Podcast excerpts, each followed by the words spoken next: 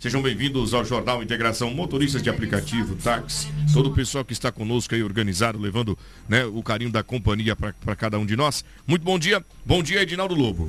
Bom dia, Anderson. Um grande abraço a você, muito bom dia aos ouvintes, aqueles que nos acompanham do Jornal Integração. Hoje é segunda-feira e aqui estamos mais uma vez para trazermos muitas notícias. Muito bem, bom dia, Cris. Bom dia, Anderson. Bom dia, o Lobo, Chocolate. Bom dia você que nos acompanha nessa manhã de segunda-feira. Desejo que todos tenham um ótimo e abençoado dia. Amém. Bom dia a você, meu amigo Chocolate, Rafaela Bonifácio e todos aqueles que estão empenhados em levar muita informação para o povo de casa. É notícia. Você ouve aqui. Jornal Integração. Saber o que foi notícia na região. Trabalhador não resiste e morre após cair de escada em Sinop. Jovem é socorrido em estado grave após ser baleado em Sorriso. Diversos acidentes são registrados neste final de semana em Sinop. Irmãos são brutalmente assassinados no Nortão. Polícia Militar de Sinop em diligências retira diversas armas de circulação. Jovem de 25 anos é baleado diversas vezes em Nova Mutum. Incêndio atinge residência e imóvel fica completamente destruído na capital do Nortão. Avião que saiu de Sorriso cai em Aragarças. Essas e outras informações passam a ser destaques para você, meu amigo e minha amiga que nos acompanha a partir de agora no Jornal Integração. Jornal Integração. Integrando o Nortão pela notícia. Muito bem, já quero convidar você que está aí nos acompanhando do outro lado para mandar a sua mensagem no 97400 8668, esse é o nosso telefone para você dizer de, de, que bairro você está nos acompanhando, participar com a gente aqui da nossa programação e é claro, seja muito bem-vindo, né? Você que está pelas ruas da cidade, encontrou alguma ocorrência, alguma situação delicada, quer fazer alguma denúncia, o nosso telefone está liberado. Vou repetir, 97400 8668. Este é o nosso WhatsApp, o qual estou esperando agora a sua participação. Estamos ao vivo pelo Facebook e simultaneamente pelo YouTube com o nosso jornal Integração. E tudo que você ouvir e assistir aqui no seu informativo matinal também estará disponível no portal 93.com.br. E o primeiro giro é no departamento policial, trazendo as principais ocorrências de Sinop e região. Fique comigo. Policial. Policial. Com Edinaldo Lobo. Pela rotatividade do rádio, mais uma vez, bom dia, meu amigo Edinaldo Lobo. Iniciando os trabalhos nessa segunda-feira, dia 3 de abril, Sinop registra 21 graus. Eu começo falando da atuação da polícia. Trabalho excelente por parte dos oficiais do 11º Batalhão aqui da Polícia Militar. A primeira ocorrência se deu na chácara Maria Carolina. O que encontraram por lá, mais uma vez, bom dia, Lobo. Bom dia, um grande abraço a você. Sempre eu digo, o rádio é rotativo, né? Pela rotatividade do rádio, você que ligou agora, um grande abraço, muito obrigado pelo carinho da grande audiência. Respondendo a sua pergunta, a Polícia Militar de Sinop, em rondas nas proximidades ali do, do bairro Maria Carolina, em uma chácara, a polícia recebeu uma informação que dois homens estariam em pé em frente a uma árvore, ao lado de uma árvore, e teria entrado em uma mata com uma bolsa. Isso chamou a atenção dos policiais. Por que, que a comunidade disse à polícia que dois homens estavam a pé, ao lado de uma árvore, de repente, com uma bolsa, adentraram a mata? A polícia fez algumas varreduras ali nas proximidades. Encontrou uma mochila. Mochila essa com duas armas de fogo dois revólveres, revólveres calibre 38 e duas munições. Os dois homens fugiram, já que eles adentraram a mata, deixaram a mochila e acabou invadindo-se do local. Olha os dois revólveres aí. Muito bonito, por sinal. Um é cano longo, tal do canela seca que eles falam, né? E o outro é um revólver do cano mais curto. Dois revólveres novos, né? E os dois homens fugiram. O que, que aconteceu? A polícia fez uma varredura, não encontrou ninguém encaminhou as duas armas de fogo para a Delegacia Municipal de Polícia e registrou o boletim de ocorrência. Esses dois homens aí, eu vou dizer para você, alguma coisa eles queriam fazer, né? Por que, que adentraram a mata com os, os revólveres na mochila e deixaram escondido? Ouviram a polícia, avistaram a polícia e correram. Pelo menos tirou de circulação as duas armas de fogo. Perfeitamente. Não estavam bem intencionados saindo de Com casa certeza. com arma de fogo E ali você observa que tem até um tablete de produto análogo à Sim. maconha. Sim. né, munições intactas. E o Grupo Raio da Polícia Militar sempre atuando, sempre de olho, né? Eles que, por sua vez, não pensavam em coisa boa, poderiam estar preparados para assaltar algum estabelecimento da cidade, cometer algum outro tipo de delito. Parabéns à ação por parte da polícia, sempre nos trazendo aí a sensação de segurança pública. São 6 horas e 49 minutos. Daqui a pouco nós vamos falar dos, dos diversos acidentes de trânsito que foram registrados aqui em Sinop, acidentes graves, inclusive. É, o Chocolate poderia até ilustrar para a gente um deles, já para que nós pudéssemos mostrar para o pessoal de casa uma colisão muito grave que ocorreu aqui na cidade, na cidade de Sinop, dos diversos acidentes que foram registrados e a gente vai mostrar para você ficar ligado, porque olha, trânsito violento, cidade que vai crescendo. Nós estivemos aqui com o secretário de trânsito urbano da nossa cidade. Repare que o Corpo de Bombeiros teve uma, um grande trabalho este fim de semana aqui na capital do Norte. Faltando 10 minutos para 7 da manhã, eu volto para o departamento policial. Foi apreendido mais armas. Desta vez foi no Jardim Veneza. A informação que a gente tem é que os elementos que estavam em uma motocicleta, ao avistarem a polícia, praticaram uma atitude suspeita. Que atitude foi essa, Lobo? Olha, Anderson, na verdade, o chocolate, por gentileza, foram apreendidos quatro armas de fogo. Essa lá do bairro da Chácara Maria, Carolina, Isso. estava escondida, as armas de fogo, e tinha duas munições intactas. Esses dois revólveres aí, foi mostrado agora, esse sim foi do Jardim Veneza. Foi só uma troca de imagens das armas, mas foram duas armas. A Polícia Militar, em rondas no bairro Jardim Veneza, deparou com dois indivíduos em uma moto, já que a polícia fazia rondas ali nas proximidades para localizar os dois homens que havia escondido armas em uma mata. Deu voz de parada para os dois homens que estavam na motocicleta. Eles não pararam e saíram em alta velocidade. Houve o acompanhamento tático por parte da polícia. O homem que estava na garupa tinha uma mochila infantil. Ele jogou a mochila. Dentro da mochila tinha duas armas de fogo. Duas armas de fogo. Enquanto a polícia parou para pegar a boroca, boroca que eu falo é a bolsa, os homens fugiram, deixando para trás dois revólveres e toda a munição. Porque a- as munições, aquelas 12 munições, não é da primeira apreensão. Da primeira apreensão são duas munições e dois revólveres escondidos no mato. O Chocolate vai colocar Vai agora colocar. aquelas duas armas de fogo. Exatamente. De fato, procede a essa... Essa ocorrência. Isso, essa, essa Só ocorrência. que no Jardim Veneza eram 32 e um 38. Os dois homens fugiram, deixando para trás as munições, um pedaço de entorpecente, ou seja, substância análoga à maconha, e os homens fugiram. Também as duas armas com as munições foram encaminhadas para a Delegacia Municipal de Polícia Civil. Então, Anderson, a polícia apreendeu quatro armas de fogo, e não prendeu ninguém, para sorte dele, né? Tem sonora, Anderson, por favor? Nós temos aqui a fala né, de uma das autoridades que fala sobre essa situação. Nós vamos entender um pouco deste caso. Sinop, em ação do grupo de apoio Raio, com o apoio da nossa equipe de inteligência, seguindo as orientações aí do comandante do 11º Batalhão, Tenente Coronel Pedro, logramos êxito na tarde de hoje em realizar a apreensão de duas armas de fogo, bem como uma grande quantidade de entorpecente análogo à maconha aí, tirando de circulação esse material que estava nas mãos da organização criminosa. Polícia Militar, você pode confiar. Muito bem, quero agradecer aqui aos oficiais da Polícia Militar que disponibiliz- disponibilizaram para a gente aí as informações do boletim de ocorrência através dessa sonora registrada pelo oficial que atendeu a situação. Bom, vamos falar de uma caminhonete que foi recuperada. O veículo teria sido abandonado em uma cidade da região.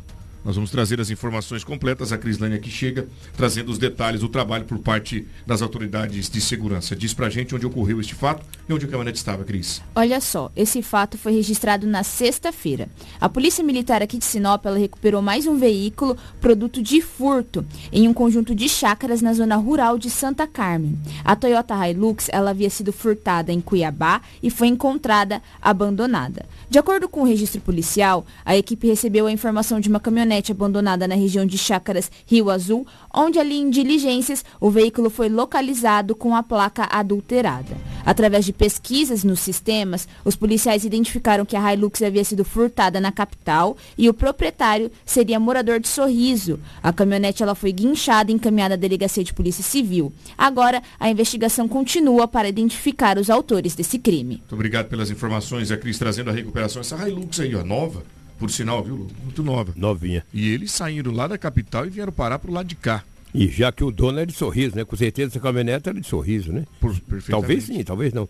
Mas furtaram em Cuiabá e trouxeram para bem perto do dono. Bem feito para ele. Tem que prender eles agora e pubarem na cadeia esses E o que é curioso, o que é curioso é que geralmente eles praticam esse tipo de ato e levam ela para a região de fronteira, né? Sim. Para atravessarem para outro país. Neste caso fizeram o inverso. Isso é para ir pro Pará, rapaz. Eles levam aí pro estado do Pará, para dentro aí do Pará, eles vão para outros, saem, tem outros países, entendeu? Vai Aí, por a aqui. bo- boa intenção eles não tinham, isso eu Não. te garanto. Muito bem, tá aí a polícia não deixou barato, não deixou barato e recuperou este material. Bom, por- A- Até aproveitando o gancho, nós tivemos uma situação também que foi o inverso. Uma caminhonete que foi furtada aqui em Sinop, ela foi recuperada em Cuiabá. Também ali um caso semelhante, também uma Hilux. Um homem de 33 anos, ele foi preso na manhã de sexta-feira pela Polícia Militar pelos crimes de receptação e adulteração de veículo. É, isso em Cuiabá. Na ação, a equipe policial recuperou uma caminhonete produto de furto. De acordo com o boletim de ocorrência, os policiais militares receberam as informações via setor de inteligência sobre uma caminhonete Hilux preta furtada que estaria ali transitando pelas imedi- ime- imediações do batalhão. A equipe então iniciou as diligências pelo bairro Jardim Vitória e encontrou um veículo estacionado com as mesmas características da caminhonete que estava sendo procurada. Próximo ao veículo estava o suspeito que tentou fugir para dentro de uma residência ao visualizar ali as viaturas policiais. O suspeito então ele foi alcançado e foi detido após tentar resistir à abordagem e agredir a equipe policial. Em verificação ao veículo, foram encontrados sinais de adulteração no chassi e no número do motor, sendo identificado se tratar de uma caminhonete furtada no município de Sinop no dia 9 de março. O suspeito recebeu voz de prisão em flagrante e foi encaminhado para a central de flagrantes para registro de ocorrência. Os proprietários do veículo foram informados sobre a localização do automóvel e iniciaram então um procedimento para a recuperação da caminhonete. muito bem, Cris, obrigado pelas informações. Não adianta achar que vai driblar a fiscalização da inteligência da polícia, porque olha, eles estão antenados e agora esse trabalho integrado que é desenvolvido facilita muito para localizar principalmente veículos que foram tomados de furto ou roubo em algum lugar de Mato Grosso ou do Brasil. E a polícia está aí desse jeito. Por isso esse trabalho que o, governo, o governador, de Mauro Mendes, o governador Mauro Mendes de Mato Grosso tem proposto, que é esse sistema de segurança integrado, principalmente com câmeras em toda a cidade, isso vai contribuir muito para a elucidação de casos como esse, principalmente de roubo e furto. São 6 horas e 57 minutos. Eu já chego com a primeira dica do dia para você que está aí do outro lado me acompanhando. Você sabia que Sinop tem uma loja especializada em EPIs? É isso mesmo, equipamentos de proteção individual. A Nortão EPIs tem tudo para sua segurança. Lá você vai encontrar o produto certo para sua área de atuação. As melhores marcas de atendimentos no varejo e no atacado para Sinop e toda a nossa região. A Nortão EPIs fica na Rua Aroeiras, número 570, no centro. O telefone para você entrar em contato agora e fazer o seu orçamento é o 3532 2099. Vou repetir, ó, 3532 2099. Venha você também para Nortão EPIs. 6h58, vou deixar o nosso telefone aqui para o povo de casa, 97400-8668. Mande para cá o seu recado, o seu bom dia. Para a gente vai ser uma honra contar com a sua audiência e a sua participação. Giro policial. Policial. Com Edinaldo Lobo. Final de semana marcado também por grandes operações pela cidade. A gente vai falar justamente acerca da Operação Lei Seca, uma fiscalização bastante intensa que foi realizada aqui na capital do Nortão. Números que chamam a atenção, não é isso, Lobo? Sem dúvida. Ocorreu na sexta-feira. Começou por volta das 21 horas, na Avenida dos Engás, ali no setor comercial. Avenida dos Engás é ali, é, o, ali próximo ao Nemates. Ali foi a blitz da polícia militar. Tem os números aí, Chocolate, que eu te passei. Se você não conseguir passar aí, eu vou trazer aqui, Anderson. Do artigo 165, conduzir veículo sob efeito de álcool 21 pessoas. 21. 21. Sabe o que, que é isso? Em plena sexta-feira, você soprar o bafômetro de 21 pessoas. Foram conduzidas. É, olha só, conduzir veículo sobre efeito de álcool, 21 pessoas. O artigo 65. No artigo também o 65, recusar-se a realizar o teste, nenhum. Falou, não, que isso, já, todo mundo soprou. Conduzir veículo sem possuir CNH, 15 pessoas. Isso entre motos e carros. Não tinha CNH, o carro foi recolhido e a multa foi aplicada. No artigo, isso é o artigo 62. Também no artigo 62, dirigir veículo com CNH vencida uma pessoa.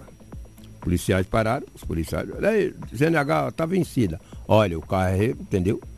Não tem CNH. Só que nesse caso, se o carro tiver documentado, você tiver sem CNH, você pode pegar alguém habilitado para poder Retirar o carro. Retirar. né? Agora, a multa é aplicada em você, entendeu? Já no artigo 230, conduzir veículos sem registro ou não o licenciamento. Oito veículos, Oito veículos. entre motos e carros. Entendeu? É, vou te falar, totalizou 72 é, ocorrências. Teste de alcoolemia foi feito em 77. Veículos fiscalizados 75. Total de veículos autuados 37.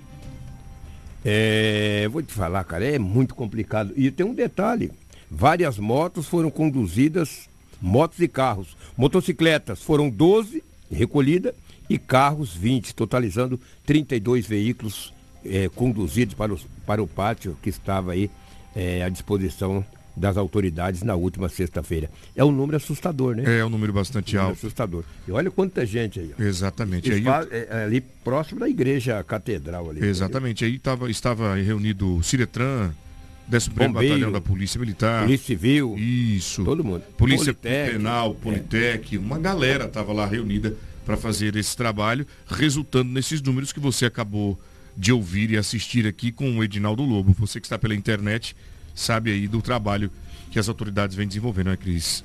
Lembrar que isso é só na sexta-feira. As forças de segurança atuaram por todo o final de semana. No sábado também a gente pôde ver bastante movimento na cidade. Então foi ali um trabalho intenso realizado todo final de semana, na sexta, no sábado e no domingo, pelas forças de segurança aí do município de Sinop. Muito bem. Olha, o trabalhador não resistiu e morreu após cair de uma escada aqui na nossa cidade. Um acidente de trabalho que resultou, então, no falecimento deste, deste homem. Conta pra gente, Cris. Raimundo Nonato Gomes de Lima, de 36 de 30 anos, faleceu na sexta-feira no Hospital Regional de Sinop, após ficar internado desde o último dia 24, quando sofreu um acidente de trabalho. De acordo com a Polícia Civil, o irmão da vítima informou que Raimundo estava fazendo um trabalho de pintura quando caiu de uma escada em uma altura de aproximadamente 2 metros. Ele foi socorrido pelo Corpo de Bombeiros e foi encaminhado ao hospital regional. No, re- no boletim de ocorrência, foi registrado que Raimundo sofreu diversas fraturas e traumatismo grave de crânio encefálico. Ele deu entrada na unidade de terapia intensiva no dia 25 e na sexta-feira, infelizmente, não resistiu aos ferimentos e foi a óbito. O corpo foi encaminhado ao Instituto Médico Legal de Sinop para fazer ali os exames de necropsia. Muito obrigado pelas informações. Agora, é importante que a gente destaque e aconselhe as pessoas que pretendem fazer serviços domésticos. Né? Ge- Geralmente, a maioria dos acidentes se dão por conta disso. É necessário que sejam usados equipamentos de segurança. É necessário que seja né, é, é, cuidado na maneira que você vai atuar, até porque, na maioria das vezes, Lobo, as pessoas não são técnicas. Né? Nós, nós que somos ativos, chegamos em casa, a esposa, olha, precisava pintar ali um pedaço da, da, é, do- em casa, da parede. Ah, preciso arrumar o telhado. Ah, preciso fazer uma limpeza na calha. E a gente, por sua vez, vai, mas não tem habilidade, não tem os equipamentos suficientes e acaba se envolvendo em acidente. Isso, no caso, fatal, Lobo. Verdade, né? É, você disse bem. Isso é muito complicado. É difícil, né, cara? É uma situação assim que às vezes deixa a gente bastante triste. Mas o que você falou é correto. É exatamente isso aí. Muito bem, obrigado pelas informações aí, Cris. Agora vamos direto para uma residência. O Corpo de Bombeiros atuou na tentativa de combater as chamas de uma casa aqui na cidade. O fogo se alastrou rápido porque a casa era de madeira, Cris. Isso mesmo, Anderson. Olha só. Na tarde de sexta-feira, uma residência na rua Rio de Janeiro, esquina com Dirson José Martini, lá no bairro setor, setor industrial, foi atingida e totalmente destruída por um incêndio. Devido à rápida ação dos bombeiros, não houve feridos e o fogo não se alastrou para outras casas. Para controlar as chamas, os bombeiros utilizaram duas viaturas de combate a incêndio, enquanto vizinhos ajudaram a proteger alguns móveis da casa. Os proprietários estavam trabalhando no momento do incidente e não puderam salvar o imóvel. A residência era ocupada por um casal com dois filhos pequenos, de 4 e 8 anos. Apesar da ação rápida dos bombeiros, o incêndio causou danos significativos à propriedade. No entanto, a intervenção dos bombeiros ela foi fundamental para evitar que as chamas se alastrassem e causassem ainda mais prejuízos. Não houve atendimento da guarnição para feridos, sendo apenas o trabalho de controle das chamas. E muito alto as chamas por sinal ali, ó. Dá uma olhada, ó. E detalhe, o fogo se propaga rapidamente, ô Lobo, porque o material é um material ali que contribui para isso, é madeira, né? E você vê que o trabalho é forte, é intenso por parte dos oficiais. Muita água foi usada por lá, Lobo. Dá uma olhada só como é que ficou a casa. É, sem dúvida, principalmente quando é casa de madeira. Ah, os bombeiros primeiro resfria a casa ao lado, é claro, combatendo o fogo onde está as chamas, mas também resfriando, é rescaldo que eles falam, né? Exato. Na casa ao lado e por pouco não aconteceu uma tragédia maior. Ninguém ficou ferido, né, Cris? ferido. Que bom. Ah, os donos da residência estavam trabalhando no momento que a casa pegou fogo. Olha só a tristeza ao chegar do trabalho, se deparar com a casa destruída, hein? Destruída. E um detalhe, Anderson, Sinop ainda tem muitas casas De madeira. Muitas casas. Antigamente, há 20, há 30, 40 anos atrás, a maioria das casas em Sinop eram de madeira. E essas casas vai envelhecendo, vai ficando ressecada. Qualquer circuito, e tem muitas vezes, não em todas, algumas afiações ainda é daquela época. É daquela época, é antiga. E daí acontece alguns, eh, alguns circuitos que acabam acontecendo. Não sei realmente o que aconteceu nesse incêndio aí, entendeu? O fato é que destruiu toda a casa. E lembrando, fiz uma observação aqui, ó. Você falou uma coisa muito certa. Todas as casas da região ali é em madeira. Prepa- Repare só. Essa casa vizinha, É, a olha casa do outro lado é madeira, a casa aos fundos. Quer dizer, Isso é igual gasolina, cara. Exatamente, combustão. Poderia ter sido um- uma situação ainda mais grave, ainda pior.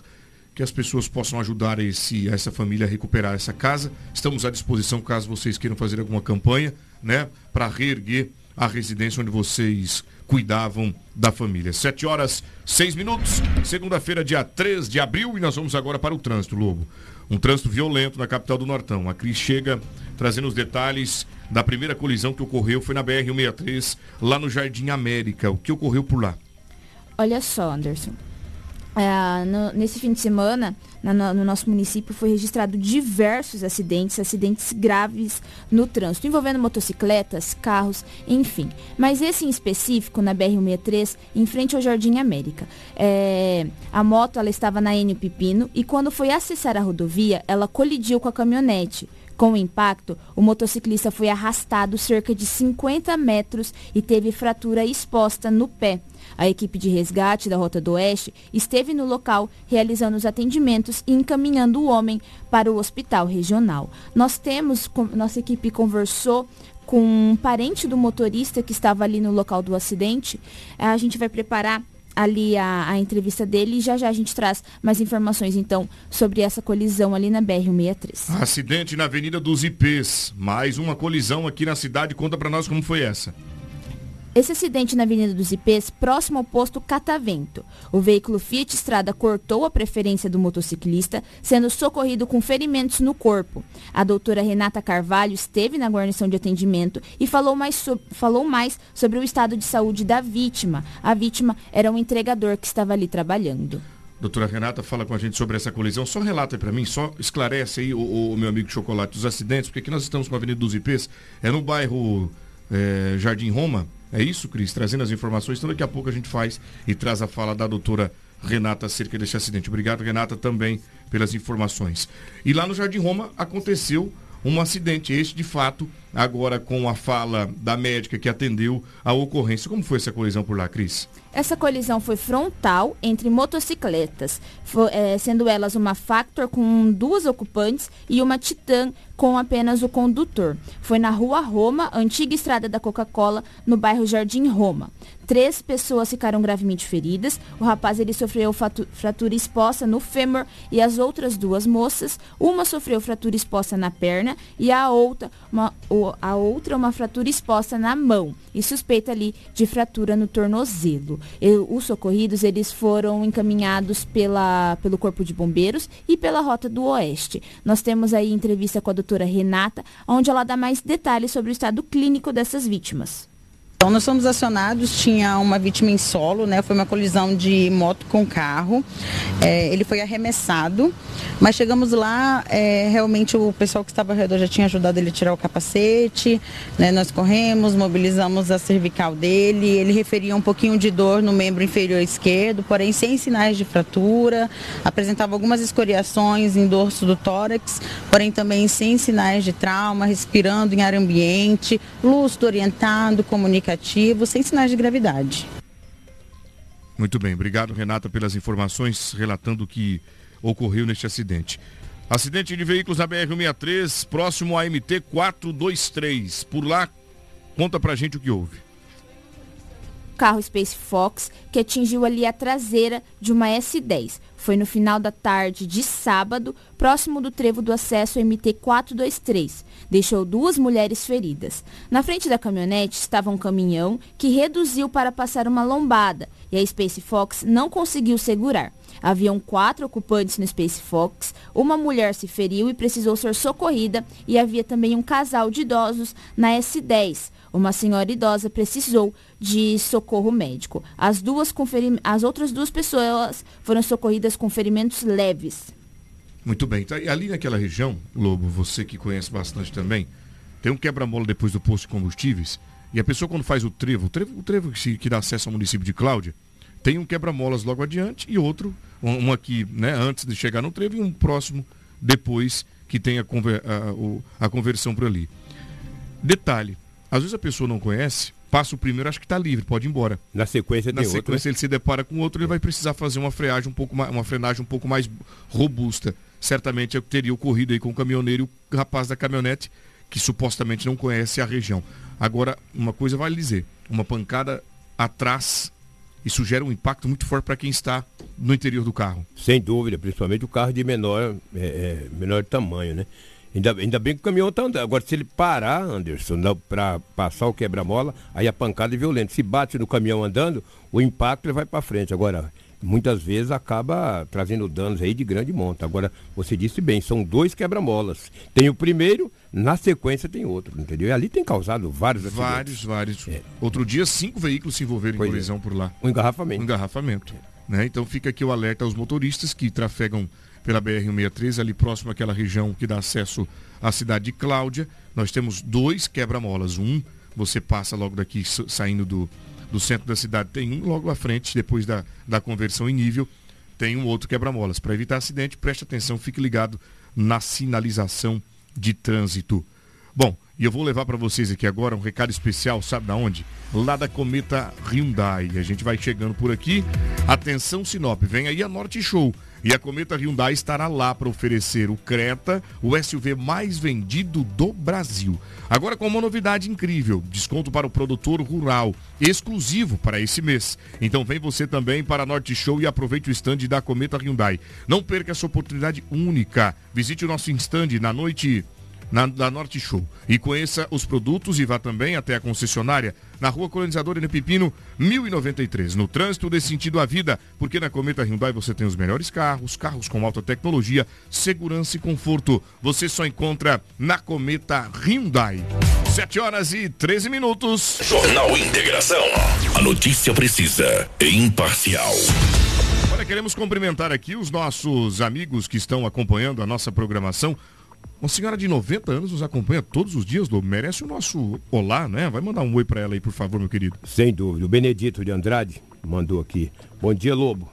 Manda um abraço aí para minha mãe, a Odete Silva. Ela tem 90 anos e todos os dias está ligada em vocês. Muito obrigado. Dona Odete. Dona Odete Silva, 90 anos, não perde um jornal Integração todos os dias ligado no radinho. Muito bem informada, Dona feliz. Odete, por sinal. Isso é bacana. Obrigado, Dona Odete. Aí aquele detalhe. A gente chega para bater um papo com a senhora de 90 anos que sabe das situações que ocorrem na cidade e toda a região. Tem assunto para o dia inteiro. O dia inteiro. O dia inteiro. E, a- e assunto sadio, Sadio. porque são pessoas vividas, experientes, Informada. informadas. É, muito Entendeu? bem. Ô, ô, Cris, pode ficar à vontade. Eu queria aproveitar também, o Valdecir Rodrigues mandou aqui, ó. Bom dia, Lobo. Ainda bem que a Rafa não vai hoje. Mas eu queria falar pro Valdecir que a Rafa não tá aqui, mas eu tô aqui tomando uma água santa. Então pode ficar aí despreocupado nessa Semana Santa, né, Lobo? Eu achei. A gente já tá aqui Verdade. Verdade. Vocês querem falar de esporte agora? Já, a gente já pode partir aqui, ô Lobo. Eu achei que foi uma, uma ferroada, viu? Falando do Palmeiras esse fim de semana. Exatamente. Agora qualquer corintiano falar do Palmeiras, para mim ele tá não está habilitado. Corintiano está habilitado falar do Palmeiras. Muito bem. Palmeiras perdeu o primeiro jogo ontem, 2 a 1 É, o jogo foi fora dos seus domínios e domingo que vem tem o jogo de volta. Agora, para aquele que achar que já perdeu, entendeu? Tô vendo o Paulinho Abreu aqui. Tá mandando um oi pra você também, Mandando um certeza. É. monte de coisa, o vereador Paulo Abreu. Parabéns, Paulinho. Você, como corintiano, tem mais é que estar feliz com a Água Santa. Agora, quem achar que o Palmeiras já perdeu o título para o Água Santa, o ano passado eu vi esse mesmo filme. Quando o Palmeiras perdeu o primeiro jogo por 3 a 1 para o São Paulo, no jogo de volta, todo mundo ficaram quietos, as pessoas ficaram quietas. Faz parte do contexto. Vamos lá, então. Tá tudo dentro do contexto, como diz o Lobo, Já que né? nós estamos falando de, fute... de esportes, Anderson, é, o Cuiabá jogou. Vou, vou quebrar o protocolo. Fica à aqui, vontade, né? Lu, fica à O vontade. Cuiabá jogou domingo, é sábado, 15h30, na Arena Pantanal, diante Sim, do Luverdense. perfeito. Primeiro jogo no Passo das Emas, 0x0. Segundo jogo, se houvesse um empate, seria pênalti. Cuiabá sapecou 5x0. União já estava na final do campeonato. Antecipadamente, porque o Cuiabá estava jogando a Copa Verde. O presidente do União, Reidner, o técnico Odil, com mais um membro da comissão técnica, saíram de Rondonópolis por volta de 14 horas e foram para a cidade de Cuiabá. Chegando na capital do estado, a caminhonete do presidente do União de Rondonópolis, tal de água planada que ele fala, era uma baixada, estava chovendo. Exatamente, tinha muita água, a caminhonete acabou perdendo o controle, olha a situação que ficou. Eu mandei para o chocolate todas as fotos da caminhonete e até as vítimas sendo atendidas pela, pela rota do oeste. Foi um acidente gravíssimo, ninguém ficou ferido, grave, né? Apenas escoriações de leves. Foi terrível. Olha, tá- não, não, não é essa aí não. Isso é um acidente, chocolate. Isso é um outro. Isso é- isso é um trazer a acidente. caminhonete, é, É. um SW4. Exatamente. Isso é, não tem nada a ver de com a batida. prata. Isso, é aquela que eu exatamente. te mandei para você que tá toda, tá até escrito embaixo. Isso. Mas o, o- o- as vítimas não ficaram com grandes ferimentos não, entendeu? Mas que triste. E por incrível que pareça, uma hora antes do acidente, eu tinha conversado com o técnico do União de Rondonópolis, o Odil Soares, que já foi jogador do Sinop Futebol Clube, e o Odil estava contente, feliz, de repente se envolveu nesse acidente. Lamentável. Muito lamentável. bem, lamentável. Graças a Deus ninguém ficou ferido. Toma, eh, graças a Deus, tomara que recupere do trauma rapidamente. Eu sigo por aqui, um ciclista bateu em uma porta de um veículo na rua dos Cajueiros. A Cris chega com as informações. É mais um caso típico que sempre acontece, né, pela falta de atenção. Os motoristas eles vão sair do carro, abrem a porta sem olhar para trás, vem aí um ciclista, motociclista, mas enfim. Nesse caso, uma ciclista ela acabou sofrendo um acidente após bater em uma porta de um veículo na Rua dos Cajueiros, em frente a uma escola particular aqui de Sinop. Segundo as informações, a vítima ela estava transitando na Rua dos Cajueiros, sentido Avenida das Acácias, quando o motorista da caminhonete abriu a porta do veículo e a ciclista não percebeu, na qual ali ocasionou o acidente. A vítima sofreu um corte superficial na região da cabeça e foi encaminhada para a UPA. Muito bem. Então temos também outro acidente na BR-163, próximo ao Estádio Gigante do Norte. Por lá, o que houve, Cris? Esse acidente foi registrado na BR-163, em frente ao Estádio Gigante do Norte, bem como você falou. Um carro ele seguia pela Avenida dos Flamboyants, subindo para a rodovia, quando acabou colidindo com uma motocicleta que já estava ali na via, seguindo sentido ao bairro Alto da Glória. As equipes de socorro da Rota do Oeste atenderam a motociclista com suspeita de fratura na clavícula, encaminhando ela para uma unidade de saúde. Muito bem, tá aí, ó, próximo ao Estádio Gigante do Norte, mais uma colisão. Nós vamos agora para a Avenida das Itaúbas, com Palmeiras. Por lá foi registrado também um acidente de trânsito. E nesse caso foi flagrado pelas imagens da câmeras de segurança. Olha só, as imagens da- das câmeras de segurança mostraram os dois acidentes registrados na Avenida das Itaúbas com a Avenida das Palmeiras no início aí no, do bairro Jardim das Palmeiras. Na primeira imagem que coletamos, qual temos acesso à data registrada ali no sábado às 16h43, uma ciclista seguia fazendo contorno da rotatória quando um veículo que estava na Avenida das Itaúbas, acessando o contorno, colidiu com a ciclista, fazendo ela aí cair. Na imagem, após o acidente, o veículo aparentemente dá uma arrancada, dando a impressão que estaria evadindo do local. Já na segunda imagem, o acidente acontece entre uma motocicleta que estava fazendo contorno, qual foi atingida por um veículo Uno de cor vermelha que estava na Avenida das Itaúbas, fazendo acesso ao contorno. Nos dois acidentes, não temos as informações sobre o estado de saúde das vítimas. Agora, o Edinaldo Lobo, nós É. estávamos mais cedo observando esse vídeo aí. Foi na Sim. Avenida das Palmeiras com, com a Avenida das Itaúbas. E o que chama atenção, a a senhora vem com a seta ligada. Sim. Olha só. Pelo lado direito e entrou pra esquerda, né? E lá direito foi acessar o, supostamente um posto de combustíveis ali, Cris? É isso ali? É um posto de combustíveis? Exatamente, é o que parece ser, que essa vi- foi adentrar ali o posto que fica na Exatamente. rotatória. É isso mesmo, bem o posto combustíveis. Bem agora, ó. Ela tá com Mas a seta ligada, vai Ela freando deu a moto. seta pro lado errado, pelo que parece Pois ser. bem, ali. a ideia é que ela seguisse na rotatória. Infelizmente, ela teve que reduzir a velocidade porque acessaria o posto e o condutor do veículo não se atentou, teve que olhar para o outro lado. Olha só, ele olha para lá. Ele viu que ela estava freando, achou que daria tempo, Lobo. Um acidente, inclusive, que precisa ser pontuado e comentado por nós. Gente, olhou para o lado, olha para o outro, não arranca, sem observar que aí o perigo é iminente.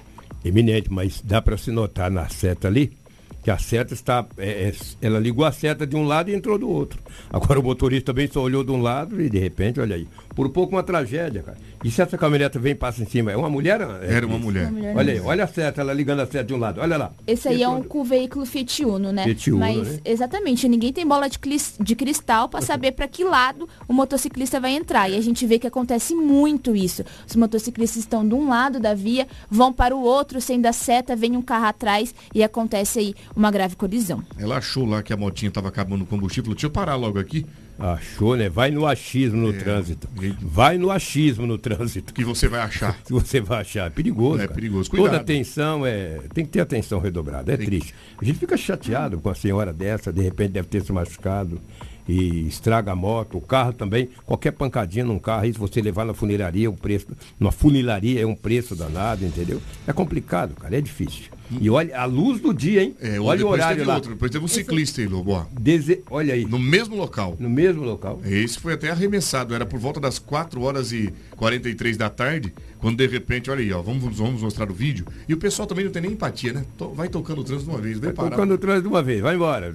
Levantou, tá bom. É igual televisão, velho, sai fora do ar e volta ligeiro. Igual o peão boiadeiro, você que entende bem, ele leva uma queda, daí a pouco o bicho tá bom. Tá entendeu? bom, Olha lá, levantou, foi embora, pegou a bicicletinha dele e vá. Levou sorte. Se esse carro vem correndo, passa em cima dele. Ele não estaria aqui contando história. E no entendeu? meio da pista também, olha só o jeito que esse ciclista estava aí andando. Vamos voltar o vídeo ali só pra mostrar, só pra eu pontuar se ele tava, o que, que ele fez de errado ali. Coitado, Né? né? Lamentavelmente, mais uma colisão. Aí, agora ele tá, mas ele tá no meio da pista. No pô. meio da pista de bike. E a céu. gente vê que tem a calçada logo ali acima, né? Que ele poderia estar andando de bicicleta na calçada que estaria aí mais seguro, mas não, ele estava no meio da pista. É, muito bom. Agora, tomara que tenha se recuperado desse trauma e não tenha machucado, né? Tomara, que a gente torce para isso, para que não se machuque. De repente é um trabalhador, tem que trabalhar, tem que ganhar o pão de cada dia para manter a família. Se envolve num acidente desse, pode ficar 20, 30 dias aí sem trabalhar. Perfeito. E daí o prejuízo é muito grande. Acidente na BR-63 com a MT-220. O fato ocorreu por lá. Cris é quem tem as informações. Esse acidente foi no trevo da BR-163 com a MT-220. Um veículo Uno seguia pela rodovia BR-163 quando foi entrar na MT-220 e acabou acertando ali uma carreta e, fi- que- ficou completamente destruído esse veículo. Um casal que estava no veículo não ficou ferido e recusou o atendimento médico. O veículo ficou bastante danificado com o impacto desse acidente. Muito bem, a adolescente cai sozinho. Como isso ocorreu? Um adolescente ficou ferido ao cair da bicicleta sozinho na Rua dos Monjoleiros, no Jardim das Palmeiras. Ele foi socorrido com uma torção no joelho esquerdo pelo Corpo de Bombeiros. estava sentado ali na sala de casa, né? Mas só que daí eu ouvi o barulho do, da bicicleta raspando no chão e daí ele caiu, ele já caiu gritando. Aí quando eu saí para fora, eu só vi ele gritando aqui no chão, que disse que ele estava sentindo muita dor no joelho e no pé, e que não estava sentindo o pé. Né? Aí a gente resolveu chamar o bombeiro, né? Porque ele não conseguia nem se mexer. Né? Aí os pais chegou aqui também, ele falou que não tinha celular, que os pais moravam ali na Rua das Azaleias, aí como é perto aqui, aí a vizinha foi ali e, e chamou os pais. Muito bem, obrigado pela informação. Agora nós vamos trazer um acidente onde um motociclista ele colidiu com um carro. O fato ocorreu na Rua dos Cajueiros. Conta pra gente, Cris, as circunstâncias dessa colisão. Esse motociclista ele foi socorrido com fratura no fêmur após atingir um carro estacionado na Rua dos Cajueiros, no centro aqui da cidade. O corpo de bombeiros foi acionado e realizou o atendimento, na qual o sargento Ali Ferraz traz mais informações. Nós temos aqui na Rua dos Cajueiros, é isso? Exatamente. Rua dos Cajueiros. A doutora Renata é quem fala sobre este assunto pra gente, onde houve esta colisão carro e moto. Olha que pancada, gente. Vamos trazer as informações. Então, nós fomos acionados, tinha uma vítima em solo, né? Foi uma colisão de moto com carro.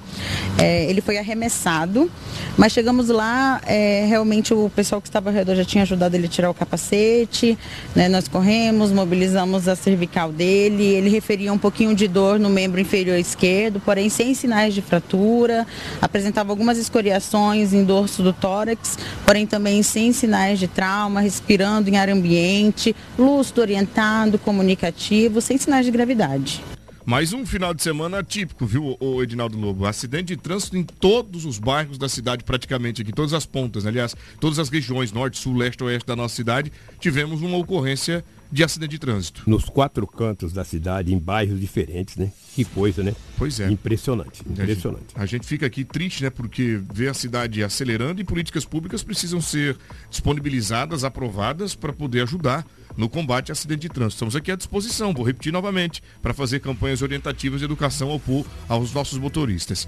Bom, vamos falar da Turra da Amazônia agora, já que está na hora certa de você que começou agora o trabalho. Inclusive, quero mandar um abraço especial ao Moisés. Ele está na loja lá, Nortão Tintas, acompanhando a gente, já está recebendo um cliente especial, né? E a gente fica feliz em saber que logo bem cedinho todo mundo está empenhado em ajudar a cidade a crescer e por lá você, na Turra da Amazônia, vai encontrar o material certo para a tua obra. A solução em madeira que você precisa, bruta e beneficiada, está na Turra da Amazônia. Vamos trazer para você ó, tábuas, tábuas de caixaria, batentes, caibros, beiral, vigas especiais, vigamentos, portas e portais. A entrega é rápida e não cobra taxa aqui na capital do Nortão. Então faça o orçamento agora mesmo. O telefone nosso é o 99618 3831. Vou repetir.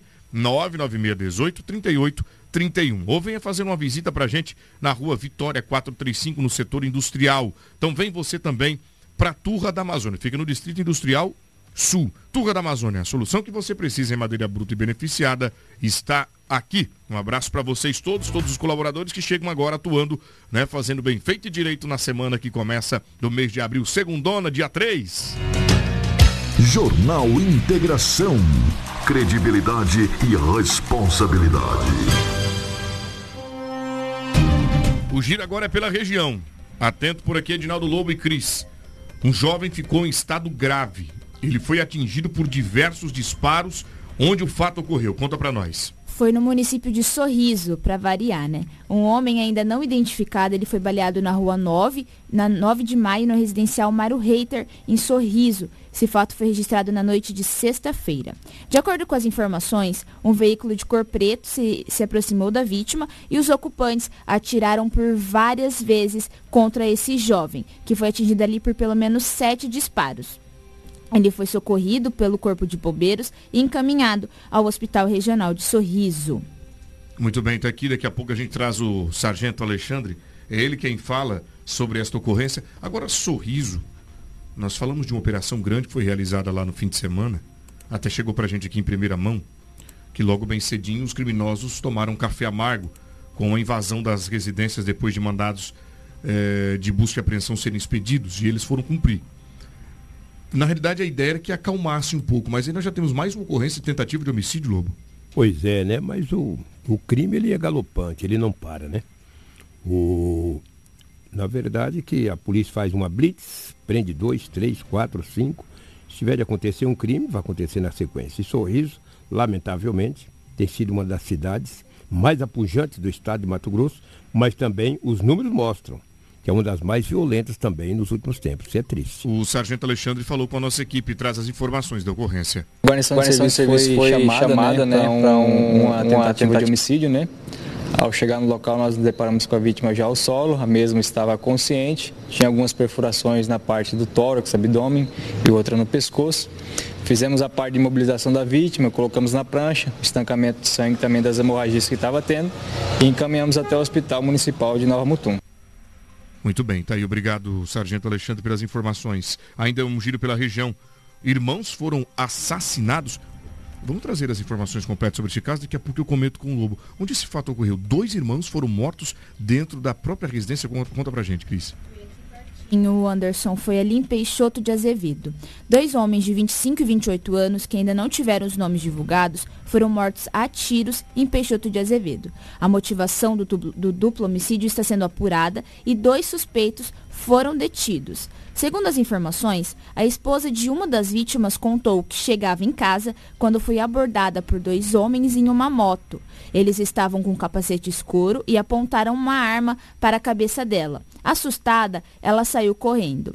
Logo em seguida, a dupla invadiu a casa e surpreendeu as vítimas. Uma delas foi morta na sala e a outra no banheiro. Os acusados fugiram em seguida. Os policiais militares isolaram a área até a chegada da Polícia Civil e da Perícia Oficial de Identificação Técnica, que realizaram os procedimentos na cena do crime. Em rondas pela região e com o apoio de equipes de outras cidades, os policiais conseguiram prender os dois suspeitos com as mesmas características dos executores desse duplo homicídio. A testemunha reconheceu ambos, mas a arma não foi encontrada. O caso agora passa a ser apurado pela Polícia Civil. Nós temos a identificação dos irmãos que foram mortos em Peixoto de Azevedo. Edinaldo Lobo chega. Rapaz, essa mãe deve ter sofrido demais. Eu vou trazendo aqui para vocês esse detalhe. E claro, mostrando as imagens, local onde ocorreu, dentro da própria casa. E a mãe assiste tudo de perto. Então, o primeiro foi baleado na sala. O segundo correu para o banheiro, também foi perseguido e morto. Triste para a mãe, né? Triste para a mãe. Mas você disse bem da identificação. Na nota aí a Cris disse, olha, ainda não foi identificado. Mas se tem a esposa, a esposa sabe o nome, né? Está identificado. Está identificado, né? Isso. Então está aqui o, como Eduardo dos Santos Silva e Valaques Ortiz da Silva. O primeiro tem 28 anos e o segundo tem 25 anos de idade. Dois jovens que, lamentavelmente, foram mortos brutalmente dentro das suas residências. E detalhe, vou te explicar aqui uma outra coisa que chama atenção. É. Um dos autores é, tem 16 anos de idade. Um menor? Um menor de idade. Nossa senhora. Um dos acusados um foi dos apreendido. suspeitos foi apreendido, tem 16 anos, e um outro tem 19 anos de idade. Ou seja, bem jovenzinho já para estar envolvido na criminalidade. E detalhe, e detalhe, com bastante astúcia e coragem, porque para matar alguém tem que ter frieza, né? E o adolescente ele já vem aí preparado para cometer esse ato análogo ao homicídio. Foi apreendido, deve agora aguardar uma vaga em um sócio educativo para levar para levá-lo para ficar internado. Situação delicada. Avião que saiu de Sorriso caiu em um município. E o que aconteceu com o piloto? A crise é quem conta. Um avião de pequeno porte caiu em Aragarças, no Goiás, fronteira com Barra do Garças. Esse fato foi registrado na sexta-feira. O SAMU ele foi acionado e o piloto socorrido com vida e alguns ferimentos na cabeça. A vítima ela foi levada ao Hospital Municipal Getúlio Vargas. O acidente aconteceu ainda no aeroporto da cidade, no momento em que o avião iria pousar após ser decolado de sorriso. Segundo as testemunhas, o piloto teria perdido o controle e o monomotor caiu próximo a um muro ali na mata. É, o avião ele foi encontrado de cabeça para baixo com diversos danos. As autoridades foram acionadas e o motivo da queda está sendo investigada. Muito obrigado pelas informações, Cris. Acerca de. Olha a aeronave, ó. Caiu com umas. Tá em uma região de mata, conforme vocês estão vendo, o corpo de bombeiros pelo local. E o trem de pouso ficou para cima, conforme vocês estão vendo nas sim, imagens, né? Sim. Lamentável situação, mais um acidente aéreo registrado aqui na nossa região. Eu tive uma informação, Anderson, hum. que o piloto dessa aeronave é morador de Sorriso. Sempre ia para Goiás e costumava abastecer ali entre Barra do Garça e Aragarça. Chegando para abastecer, infelizmente, acabou caindo e agora a ANAC passa a investigar as causas desse acidente. Ele teve ferimentos leves, graças a Deus. Muito bem. Pais encontram um filho de três anos morto com um saco na cabeça Olha só esta informação triste e lamentável. Eu fico aqui imaginando o sofrimento do pai. Onde o fato ocorreu? Esse fato foi registrado em Matupá e vale o alerta aí para os pais, né, Anderson? Esse menino de 3 anos, ele foi encontrado pelos pais já morto com um saco plástico na cabeça. A criança ela não apresentava lesões e possivelmente estava brincando com esse saco plástico. Conforme a Polícia Civil, a vítima chegou já sem vida ao pronto-socorro do Hospital Municipal. Na unidade, a equipe realizou massagem cardíaca e outras técnicas de salvamento, mas nada surgiu efeito. Os pais do menino o encontraram caído no chão, no interior da residência, com um saco plástico na cabeça. Esse caso ele foi registrado como morte acidental e o corpo foi encaminhado para necropsia. Foi registrado como acidental, ele teria brincado com uma sacola colocada no pescoço. É isso, Lobo? Olha, olha a Entendi. gravidade do assunto que nós estamos tratando. Entendi a nota que a crise trouxe assim, mas colocou um saco de plástico na cabeça e morreu asfixiado, será? Não sei. Vai ser apurado agora. Vai ser apurado, é muito grave, né? É gravíssimo. É gravíssimo né? isso gravíssimo. aí, até, até interessante. Quantos anos tem a criança, Cris? Três. Três anos de idade, né? Três anos. Me permita, até cortei a Cris que três anos de idade. É. Sete horas e 34 minutos. Deixa eu mandar um abraço especial para quem já está nos acompanhando. Ainda está nos acompanhando por aqui, né? Desejar um bom trabalho para todo o pessoal lá da Carvalho Mariano, Marcenaria, meu amigo e companheiro Rogério, Gaúcho, Paraguai, o lendário 66, na escuta. Obrigado, gente. Valeu pela audiência. Também meu amigo Alain, grande Alain, rapaz, me acompanhando.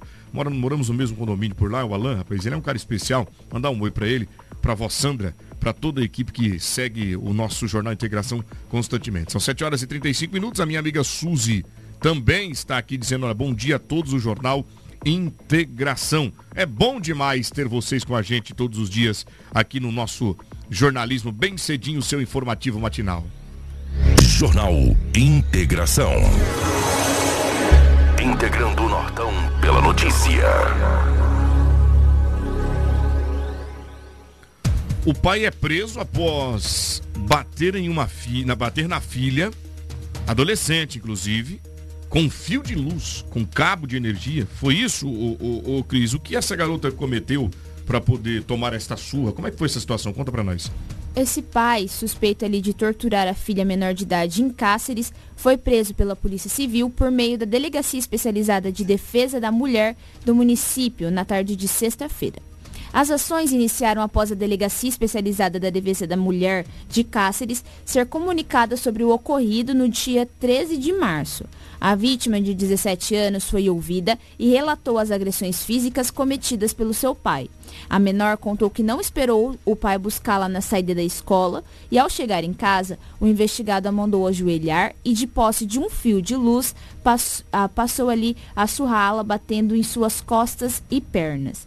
A ação foi realizada para cumprimento de mandato de prisão preventiva e de busca e apreensão domiciliar, deferido pelo juízo da segunda vara criminal da comarca local, após investigação para apurar os fatos. Além da prisão em decorrência da ordem judicial expedida pelo crime de tortura, o suspeito de 45 anos foi autuado em flagrante por posse ilegal de munição.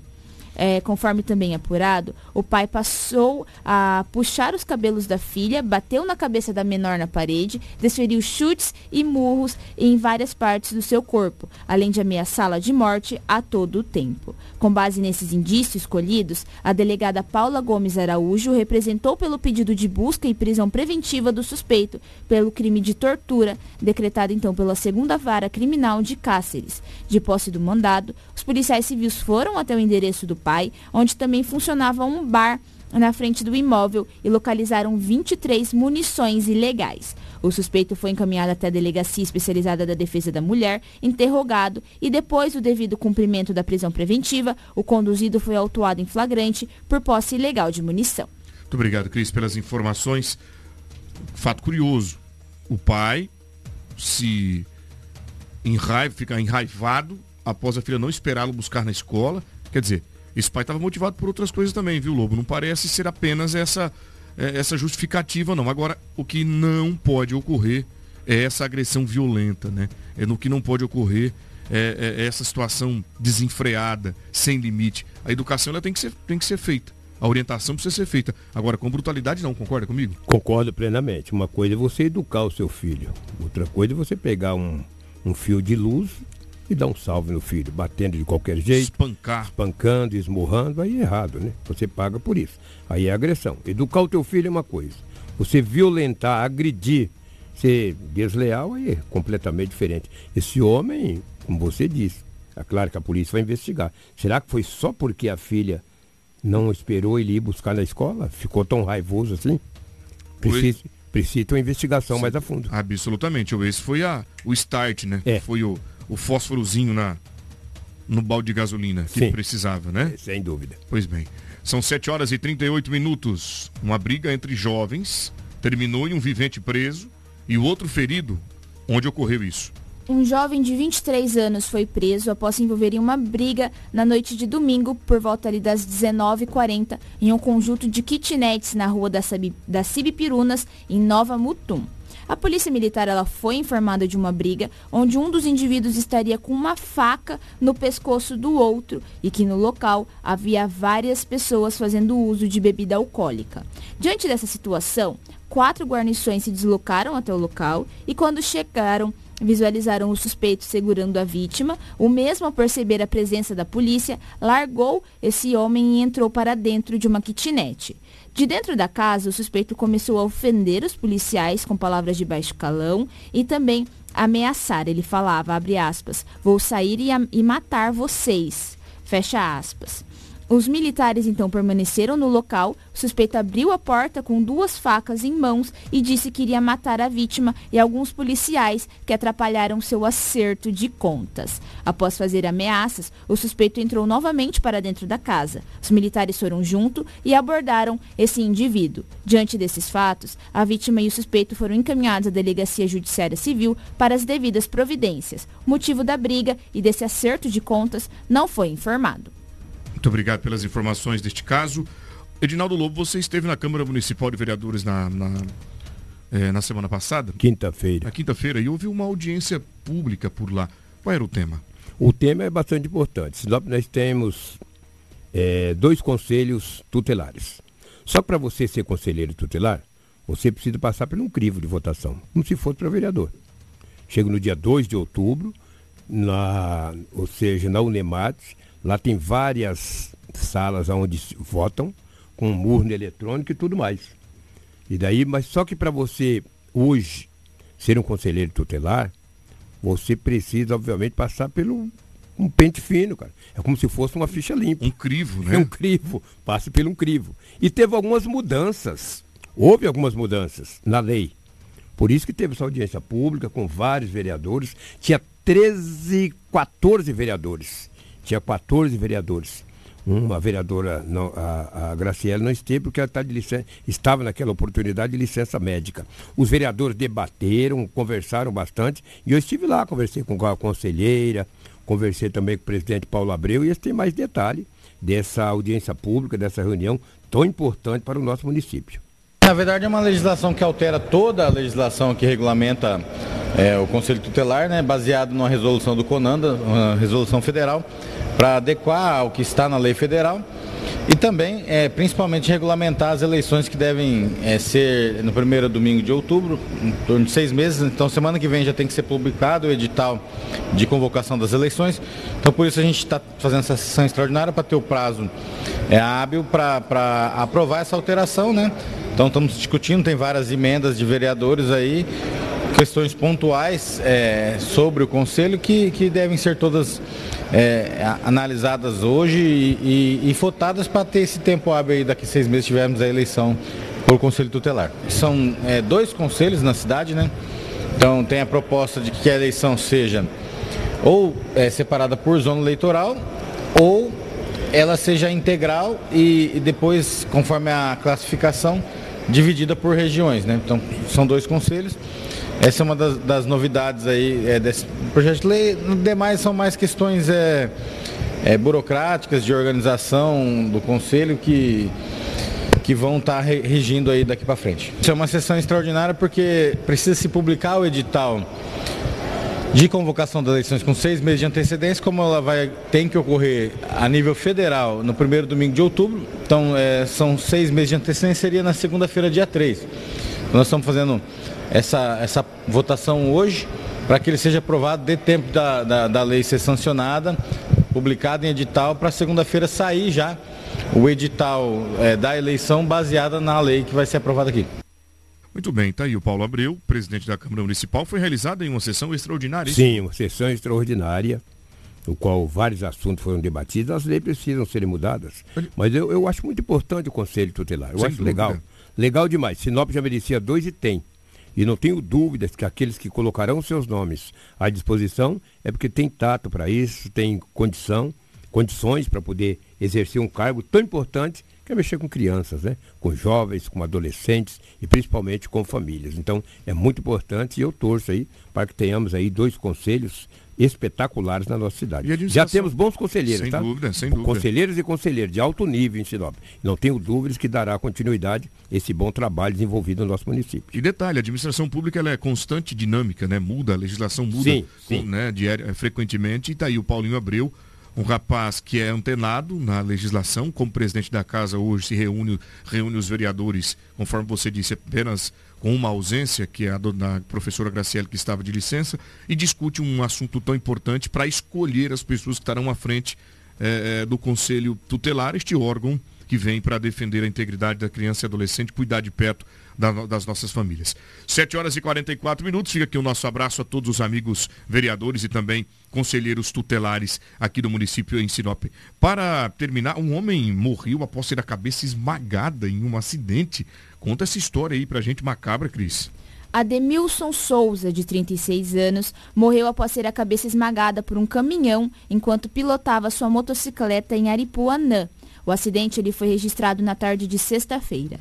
Junto a Ademilson, havia uma mulher grávida na motocicleta, que também ficou ferida e foi levada para atendimento médico em estado grave. Não há informações sobre o seu atual quadro de saúde. Segundo o registro policial, as vítimas elas seguiam na rodovia no sentido a Rondônia, Contudo, em um trecho da via próxima à Serraria, Serraria da Neiva, ocorreu esse acidente. Após o acidente, o condutor do caminhão fugiu do local sem prestar socorro.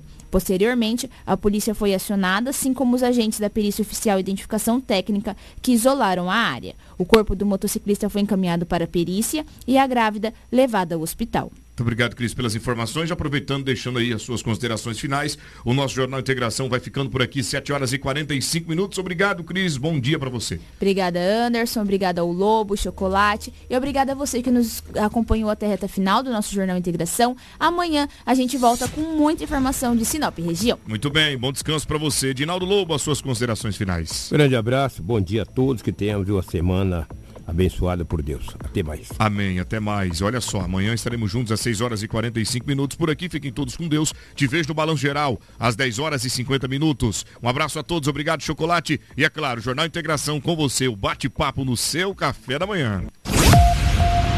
Você ouviu pela Hits Prime Jornal Integração. Oferecimento Cometa Hyundai.